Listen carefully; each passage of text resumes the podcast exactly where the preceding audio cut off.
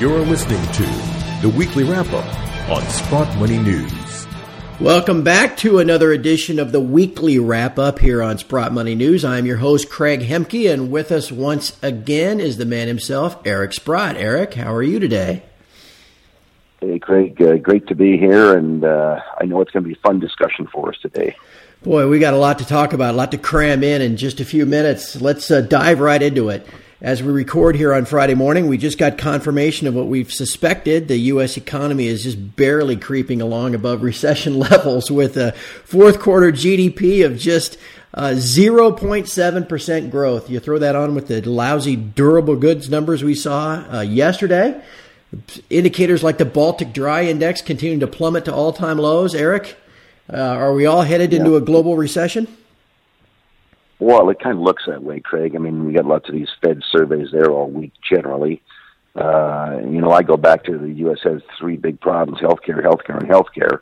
And as you know, because of the the way these uh, healthcare insurance works, there's a lot of spending on healthcare in the last quarter, right? Because everyone's eating through their deductible, and they all go off to the doctor. And of course, that gets included in GDP. Yep. I was surprised if they said consumer spending was up 2.2 percent when retail sales were down 0.1. So maybe uh, people are spending all their money on uh, healthcare. Of course, nobody's getting any healthier, but uh, they got to spend the money nonetheless. So all the signs in the world point to weakness, and the whole, you know, the, the possible collapsing of the financial Ponzi somewhere along the way. So nothing's changed from my view in the economy. It can't be strong. There's no wage growth, and there are lots of cost increases, led, of course, by healthcare.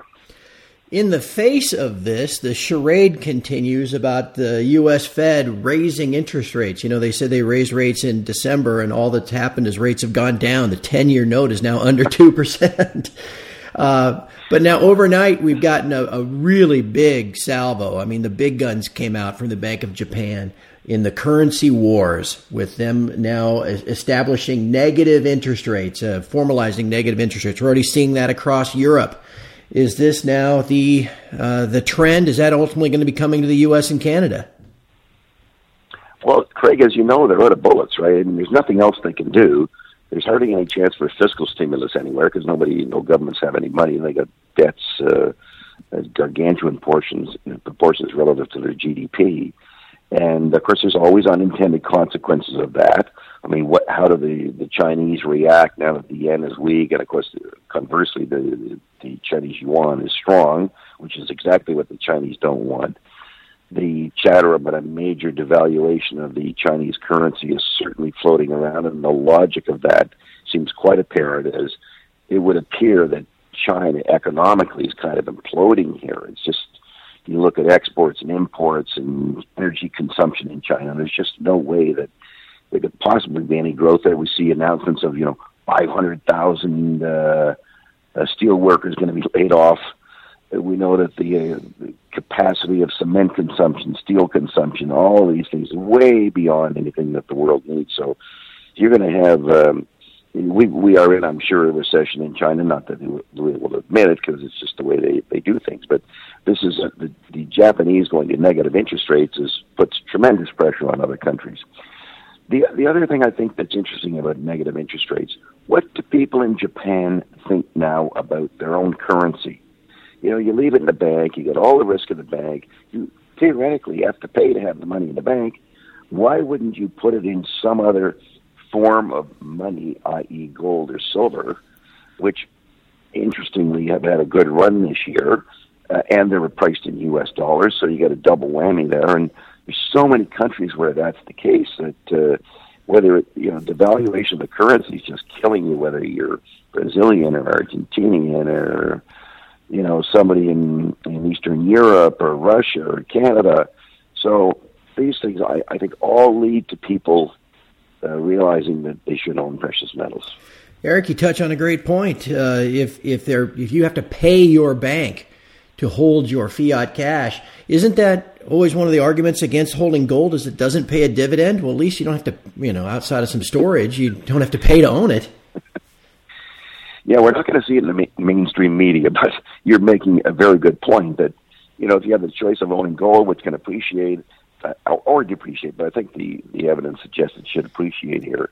uh, and it's in priced in U.S. dollars. So I mean, ninety-five percent of the world's population would be better off owning gold than than owning fiat currency, and and we're starting to see that in some of the numbers in gold these days. So things are looking up there. Well, that we are. The world's uh, appetite for gold seems to be insatiable, especially from the east and from these countries whose currencies are rapidly declining. Uh, we've seen some uh, some very interesting numbers so far for gold uh, appetite around the world. You want to touch on that? Yeah, sure. Well, some of the data that we've got for December is just astounding. And the Indians imported 105 tons.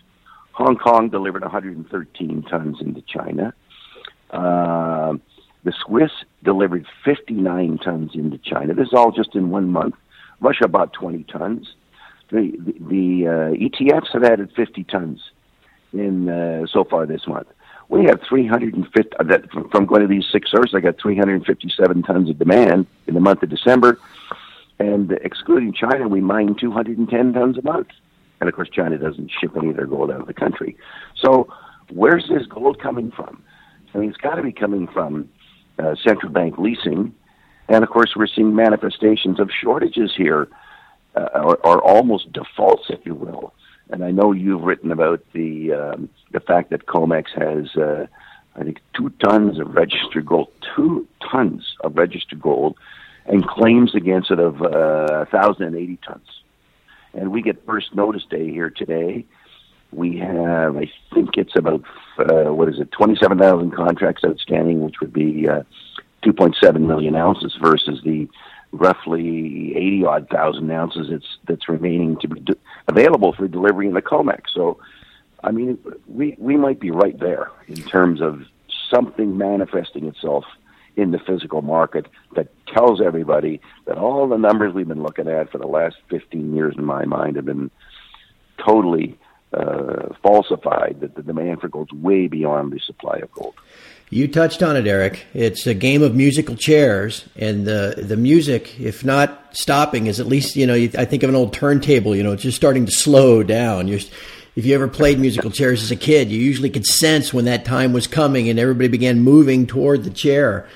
Uh, you talk about yes, the the changes on the COMEX are significant. You know, we had almost six million ounces of registered gold on the COMEX ten years ago. We had a million ounces one year ago, and with t- this week's declines, we're down to 88,000 ounces.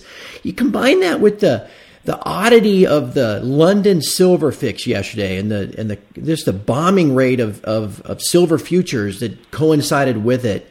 I mean, is this a sign of desperation? I mean, what do you make of all this, Eric?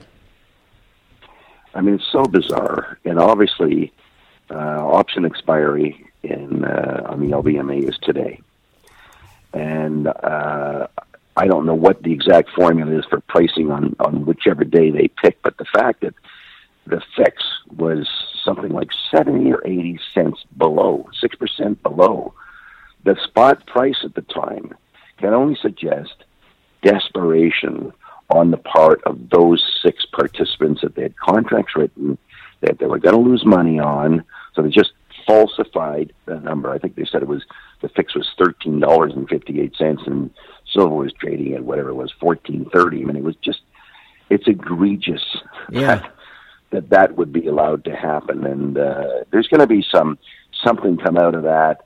You know, there was a lawsuit once when it was proved. I think it was a Deutsche Bank uh, trader forced the price of gold down so that one of the optionees would lose all his money.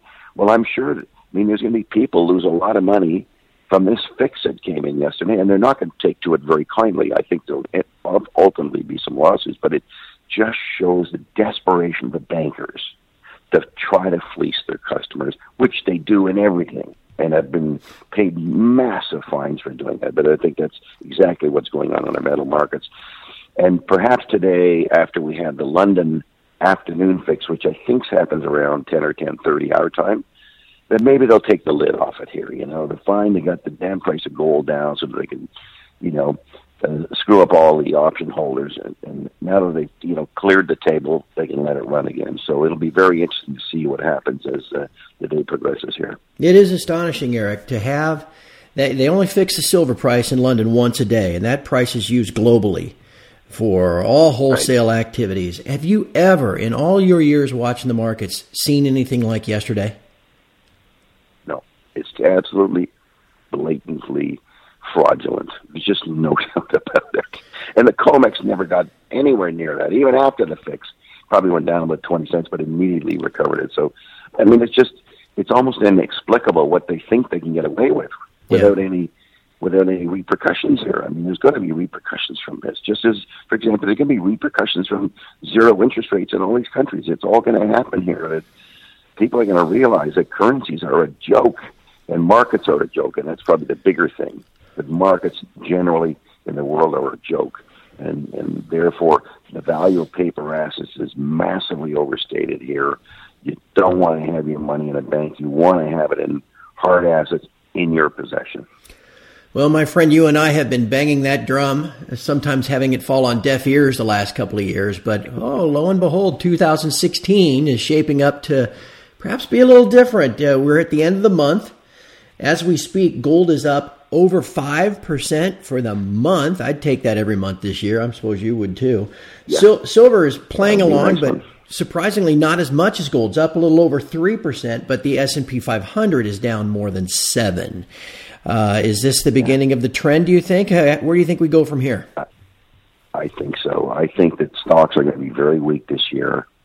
I think that precious metals will be the 100% beneficiary of that. And it's all played out according to plan. And when you look at the physical data for gold, because we get more data for gold than we get for silver, I mean, it just, it's reeking that the price of gold is massively undervalued, which you and I have both believed for a long time and, and, and of course, if they lose control of it, then of course the price of gold can really ramp up here, and it, it could be a very exciting year for precious metals investors. That's that music stopping we talk about, right? If uh, they suddenly lose control. Yeah. Uh, as, you, as you mentioned, there are some uh, something like 400 paper ounces for every one ounce of actual registered uh, physical gold on the COMEX. If that music stops and everybody goes for the chair at the same time, it's it's a bit of a joke. I mean, even the LBMA, I can't understand how you could trade what twice the yearly supply of gold every day on the LBMA. I mean, who who is doing that? But it just makes absolutely and when there's zero sum deliveries, I mean, it's just, it's totally incredulous, and uh, it's going to blow sooner or later it'll blow. Sooner or later. In the meantime, we just continue to prepare for the inevitable. Eric, thank you very much again for your time this week gosh, it makes me wonder what it's going to look like by uh, next week when we sit down and visit again. But I wish you a good weekend, and and uh, hopefully this trend will continue in our direction. Well, as had a few weeks ago. It's fun to talk uh, with you when things are going good. It's been a very, very tough uh, four or five years here, but I think everything that we've all imagined and can analyze is coming together. So I look forward to uh, a conversation again next week. Thank you, Eric. And uh, for, from everyone here at Sprott Money News, have a great weekend.